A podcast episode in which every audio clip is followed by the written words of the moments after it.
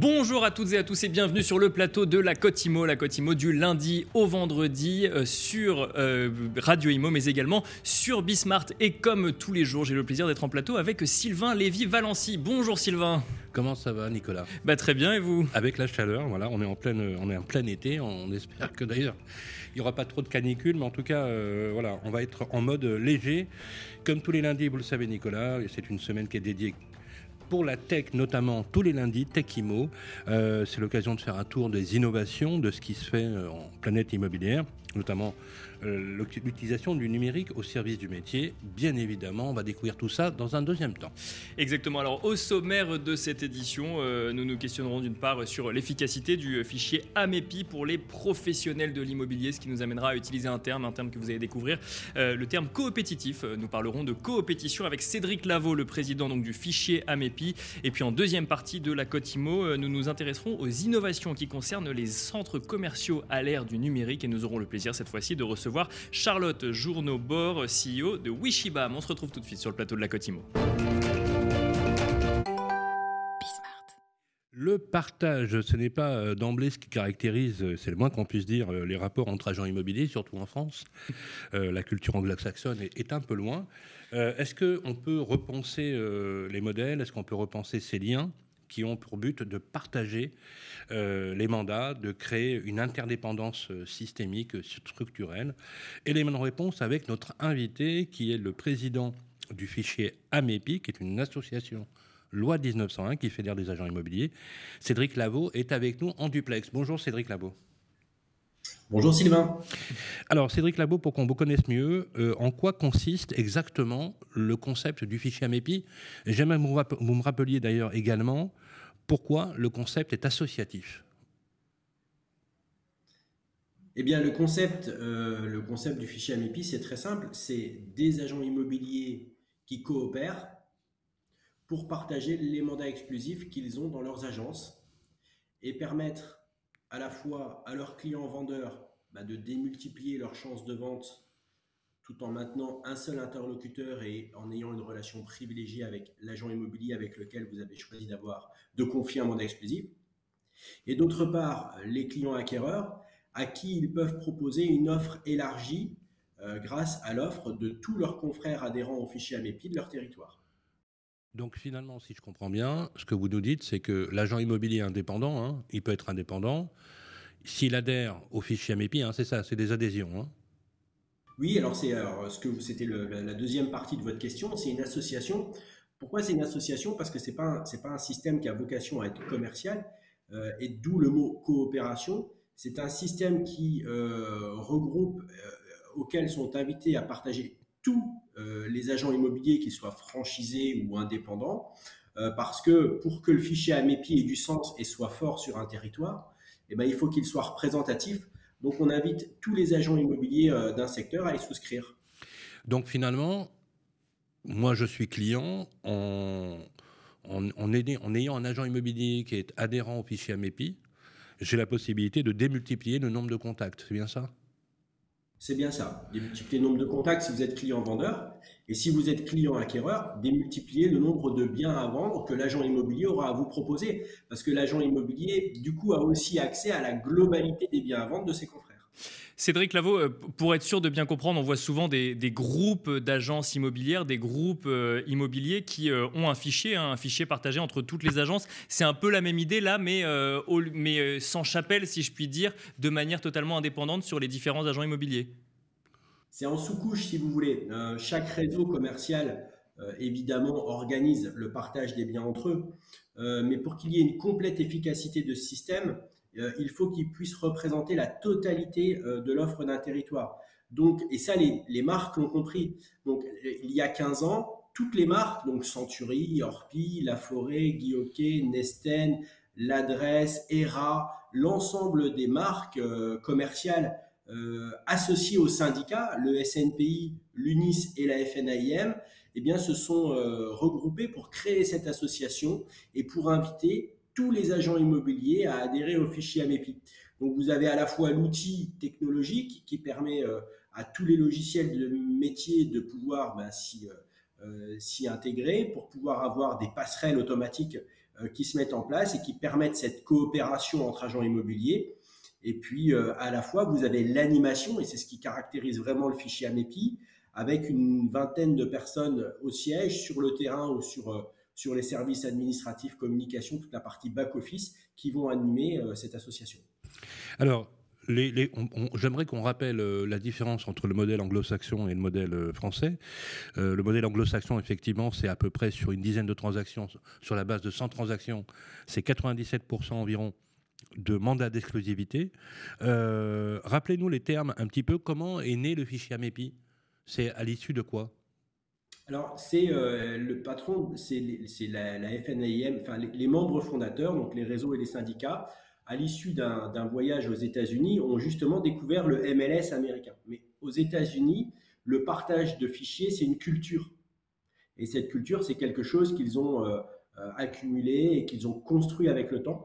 Donc, ils ont apporté cette culture en France pour qu'on puisse faire la même chose et être beaucoup plus efficace en termes de transactions immobilières et d'intermédiation professionnelle. Et donc, les marques, tout doucement, ont commencé à créer ce système. Alors, la grande chance que l'on a, nous, et que les Américains nous envient, il faut le savoir, parce qu'on est depuis retourné aux États-Unis pour faire des partages entre notre système et le leur, c'est que puisqu'ils étaient précurseurs, les Américains, de ce système, il y a énormément de fichiers MLS aux États-Unis. Donc, sur un territoire, vous pouvez avoir 6, 7, 10 fichiers MLS concurrents. Et là où les Américains nous envient, c'est de nous dire, finalement, vous avez bénéficié de notre expérience, mais la profession a eu l'intelligence de se regrouper pour qu'il n'y ait qu'un seul fichier de partage de mandat exclusif associatif. Et si vous réussissez à concentrer ce marché autour de ce fichier, bien alors vous aurez tout gagné. Et le marché de l'intermédiation professionnelle sera à votre main. Donc du coup effectivement, il y a aussi un autre comparatif, c'est Centris au Canada, qui est le seul MLS de partage de mandat qui marche très, très bien, qui est une association. Alors le modèle, c'est l'exclusivité. On a vu, on va voir dans l'infographie, une étude qui a été faite par IMO Opinion dans 2022.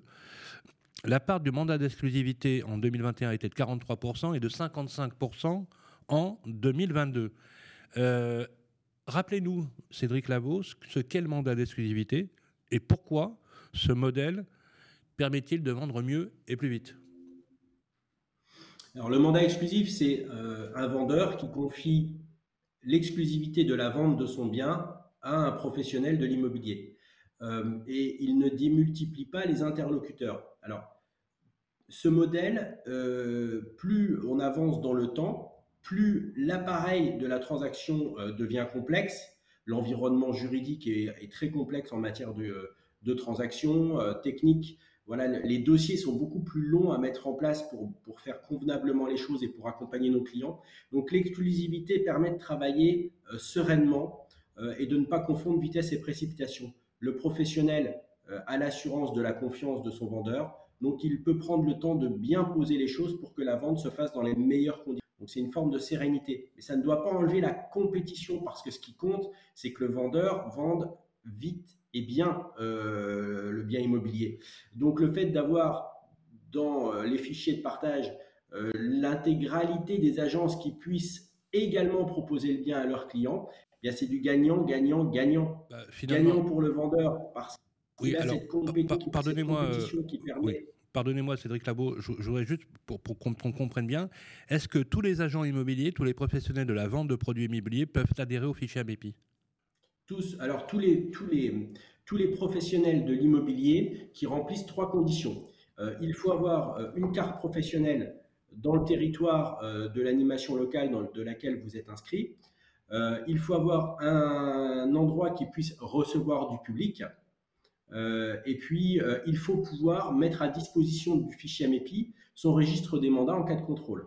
Est-ce que ceux qui vendent des produits immobiliers mais qui n'ont pas d'agence immobilière, qu'on appelle communément les mandataires, est-ce qu'ils peuvent aussi utiliser les services du fichier Amepi ? Ils ne peuvent pas les utiliser parce qu'ils ne peuvent pas y souscrire.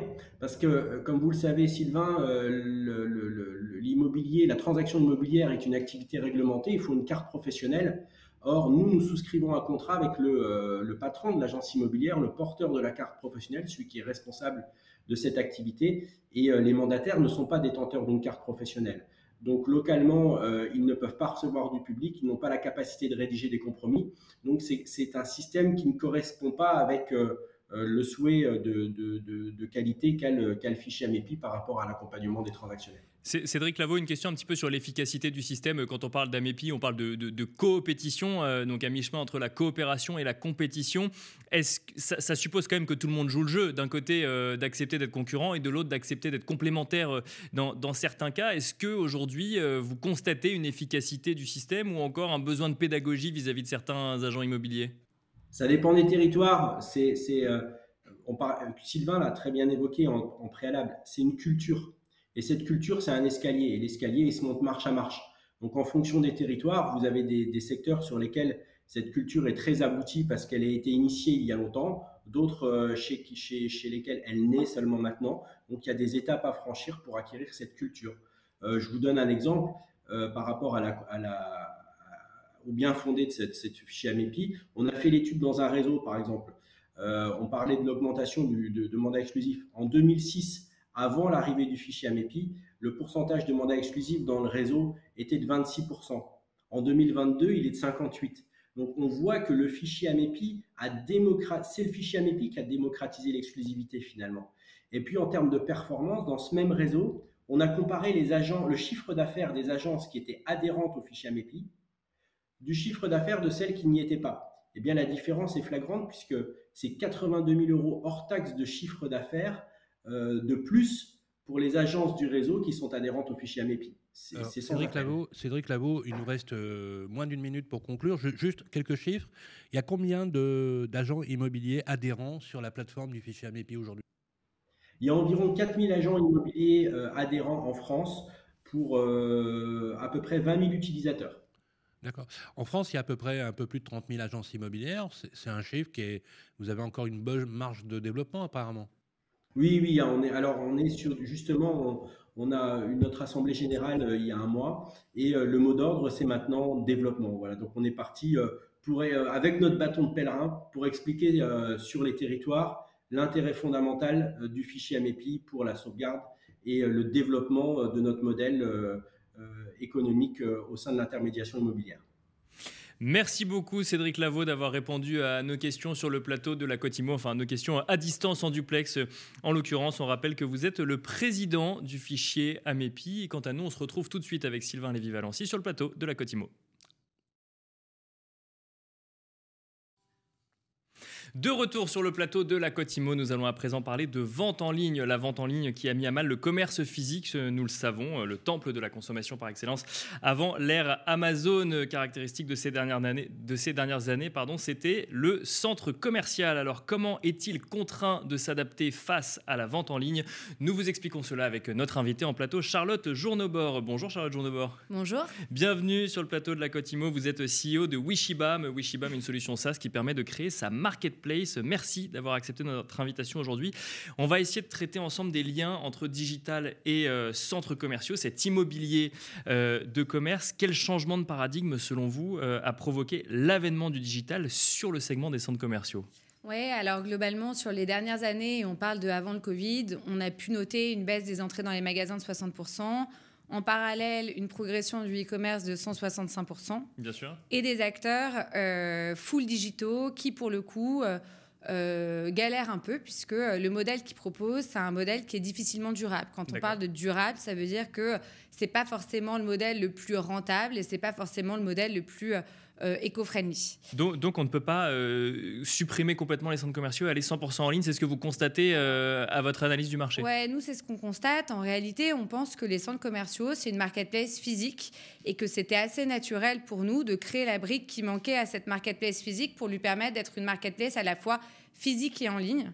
Donc, nous, ce qu'on crée, c'est le miroir digital du centre commercial. C'est un peu comme le jumeau numérique. Ça veut dire qu'en réalité, tout ce qui va se passer dans le centre commercial, tous les produits qui vont être disponibles à la vente, ils vont être disponibles à la vente physique, mais aussi à la vente en ligne.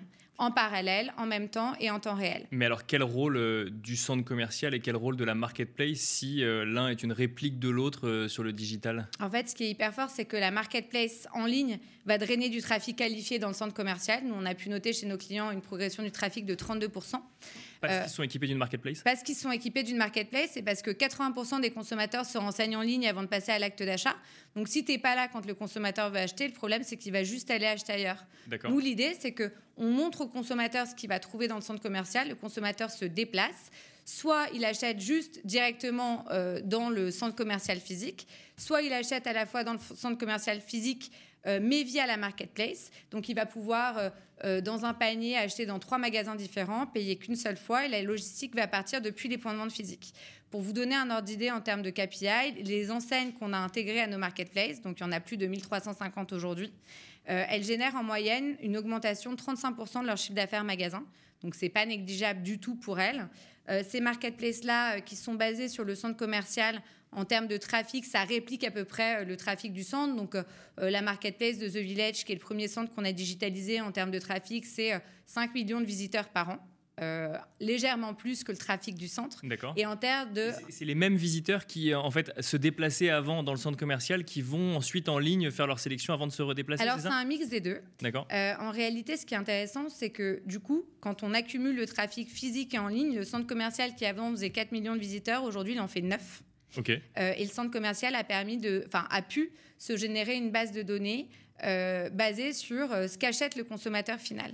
Donc, ça veut dire qu'avant, on est passé d'un modèle où le centre commercial, c'était juste un générateur de flux. Aujourd'hui, on passe sur un modèle où le centre commercial, c'est un générateur de flux qualifié qui connaît les consommateurs finaux et qui va permettre ramener les consommateurs dans le centre. Ça veut dire qu'on ne va plus au centre commercial pour flâner, on va au centre commercial parce qu'on va dans telle boutique chercher un produit qu'on a déjà identifié en ligne, c'est ça ? Non, pas forcément. Ça veut dire qu'on peut faire les deux, c'est-à-dire qu'on va aller dans le centre commercial pour passer un bon moment en famille. En parallèle, on va en profiter pour acheter, parce que quand même, les centres commerciaux, à la base, c'est quand même fait pour acheter. Pour ça, oui, effectivement. Donc, On va en profiter pour acheter, mais juste comme on aura repéré les produits qui nous plaisent et les produits, d'ailleurs, qui marchent le mieux en magasin, puisque c'est là-dessus que notre algorithme, en réalité, pousse les produits sur les sous-catégories, ce qui va se passer, c'est qu'on va avoir plus de temps pour faire du shopping. On va potentiellement éviter les queues en magasin. On va surtout éviter d'arriver dans un magasin et de se voir dire qu'il n'y a plus... Son produit dans sa taille en stock parce qu'on aura vérifié avant. Donc, on va avoir une expérience qui va être vachement plus fluide où tous les pain points à la fois du commerce physique et du commerce en ligne vont être supprimés. Quand je dis le pain points du commerce en ligne, c'est quoi ? C'est qu'en fait, en commerce en ligne, il n'y a pas d'expérience, il n'y a pas de relation. Là, on va retrouver l'expérience, la relation, le fait de savoir que les produits sont de qualité, mais on va aussi retrouver la praticité qui était à l'origine, en réalité, le mot d'ordre du centre commercial. Il ne faut pas oublier que, par exemple, Cap 3000, ça s'appelle Cap 3000 parce que ce n'est pas Cap sur le futur, c'est capacité 3000 de places de parking. Ça veut dire qu'à la base, un centre commercial, c'était le lieu le plus pratique pour faire son shopping. Alors, une question d'observateur, une remarque d'observateur que je suis, c'est qu'on a eu quand même 2 ans de pandémie qui ont fermé tous les magasins et un certain nombre de lieux de commerce. Et tous ces flux commerciaux ont été rebasculés vers le digital. Donc, on a vu une accélération de l'usage du digital. On pourrait logiquement penser que cette accélération d'usage du digital se traduit également par une décélération du commerce physique. Est-ce que c'est ce que vous constatez aujourd'hui ou au contraire, vous êtes toujours dans cette complémentarité ? Est-ce que la crise a un peu changé la donne ? En fait, je ne saurais pas. Enfin, déjà, moi, j'adresse et les centres commerciaux et les collectivités locales. Aujourd'hui, on a 55 clients dans 6 pays différents. Donc, c'est beaucoup, mais c'est trop peu pour pouvoir tirer des conclusions extrêmement fortes. Ce qu'on voit, en revanche, c'est que quand on crée une expérience omnicanale, et c'est ça qu'on fait avec notre plateforme, c'est-à-dire que en réalité, il n'y a plus de segmentation entre le physique et le digital. Il y a vraiment un mix des deux. Et nos clients se portent mieux. Un consommateur qui achète à la fois sur le physique et sur le digital, et de nos enseignes, et des centres commerciaux, et des collectivités locales qu'on adresse, il dépense 7 fois plus qu'un consommateur qui achète juste en ligne, et 3,4 fois plus qu'un consommateur qui achète juste en physique. Pourquoi ? Parce qu'en réalité, il va acheter plus souvent et parce qu'on va se rappeler à lui à chaque fois qu'il veut acheter. Il y a quelque chose quand même qu'il faut avoir en tête, c'est qu'un site e-commerce, si on ne tape pas le nom du site dans la barre de recherche, On ne passe pas devant par hasard. C'est-à-dire que pour passer devant, il faut avoir fait de la pub sur Google, Facebook, sûr, Instagram, ouais, etc. Qui sait se rappeler à vous quand elle le souhaite, bien sûr. Exactement. Oui. Et ça coûte extrêmement cher. Le fait de mixer les deux fait qu'en réalité, on bénéficie de la notoriété physique du centre commercial et du fait que ce soit rassurant pour le consommateur, pour générer des ventes en ligne, et on se sert du online aussi pour générer du flux magasin. Donc c'est vraiment un modèle vertueux qui fait que c'est plus l'un qui oppose l'autre. Parce que naturellement, on pourrait se dire OK, on va regarder en ligne et aller acheter en physique, mais ça marche aussi dans le sens inverse. On va essayer en magasin et on va acheter ensuite en ligne directement. Alors c'est ce qu'on appelle, d'un point de vue marketing, le repos. C'est le consommateur qui va se renseigner en ligne, acheter en magasin, et le consommateur qui va essayer en magasin et acheter en ligne. Et ça, il y en a de plus en plus. Et d'ailleurs, on le fait tous. On passe forcément par les deux avant de réaliser un acte d'achat ? Alors, pas forcément. Ça dépend des gens et ça dépend aussi de l'expérience, je pense, qu'on a dans le magasin. Il y a des moments où tu as une tellement bonne expérience dans le magasin que tu t'en fiches. En réalité, c'est un achat un peu impulsif. Mais en réalité, dans un temps de crise où le consommateur, du coup, va davantage comparer les offres et être sûr de faire le bon choix, le risque, c'est qu'il passe plus de temps à préparer sa visite ou qu'il vérifie pendant qu'il est lui-même en magasin qu'il n'y a pas une offre plus intéressante qu'il pourrait aller acheter sur un autre site. Mais l'idée, c'est vraiment de se dire que l'omnicanal, c'est vraiment le meilleur des deux mondes où il n'y a plus d'opposition, il y a vraiment juste une accélération des deux. Et que de toute façon, il n'y a vraiment plus le choix, puisque à partir du moment où le consommateur il fait les deux, si tu n'es pas là, il va juste aller acheter ailleurs. Le plus grand concurrent d'Unibail, c'est pas Altaria, c'est pas la compagnie de Phalsbourg, c'est Zalando, c'est Amazon, et c'est en réalité tous les sites marchands qui vont proposer la même praticité, qui ne vont pas avoir cette expérience de concert, etc., mais qui vont in fine avoir quasi les mêmes produits que ce qu'ils ont à proposer. Oui, c'est d'ailleurs assez troublant.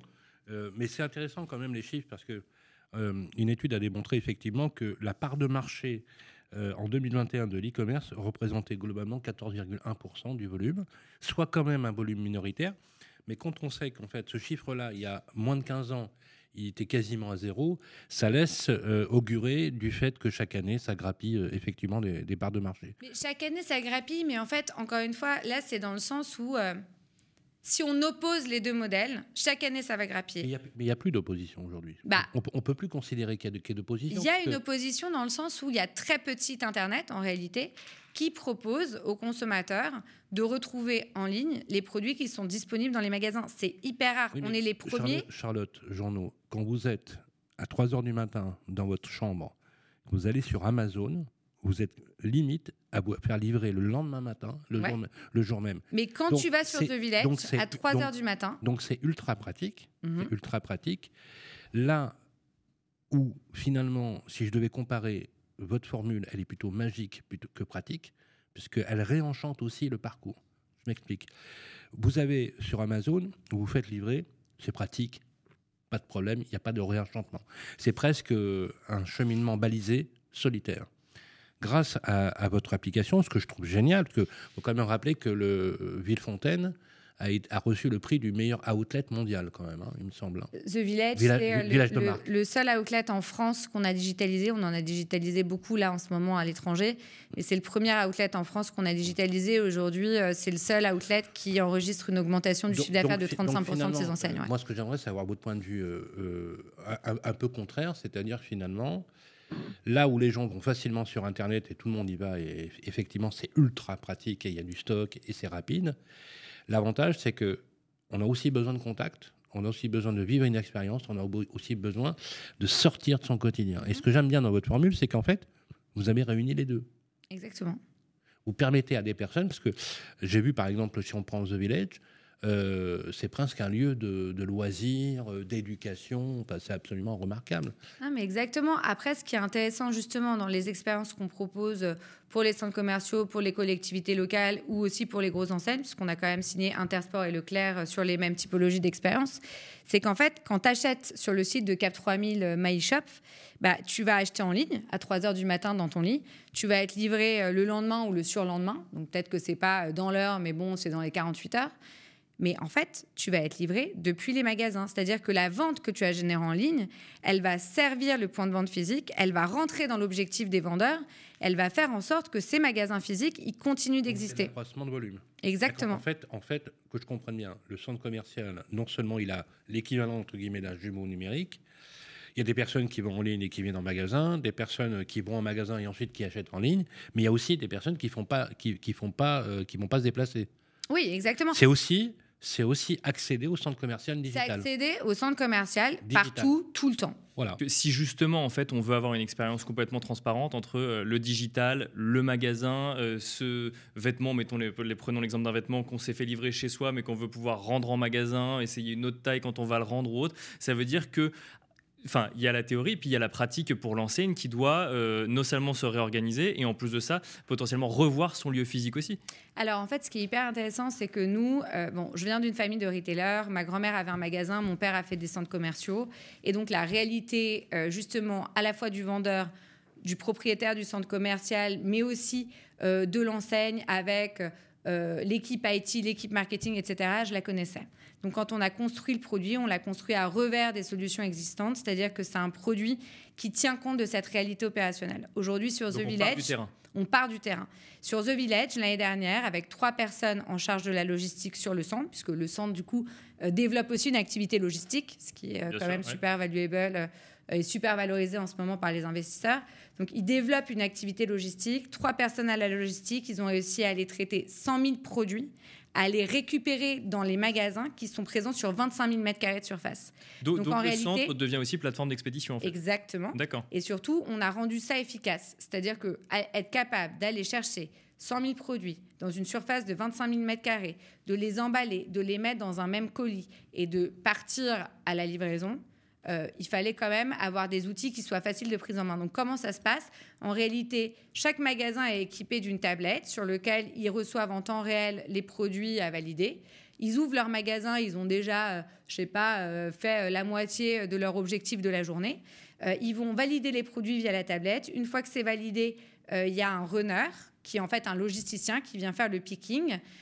Qui va du coup récupérer les produits et faire en sorte que ce soit emballé, expédié quand c'est de l'expédition. Il y a évidemment aussi du click and collect. On finira là-dessus, mais donc je comprends que pour résister finalement aux grands du digital, il faut les concurrencer quand même.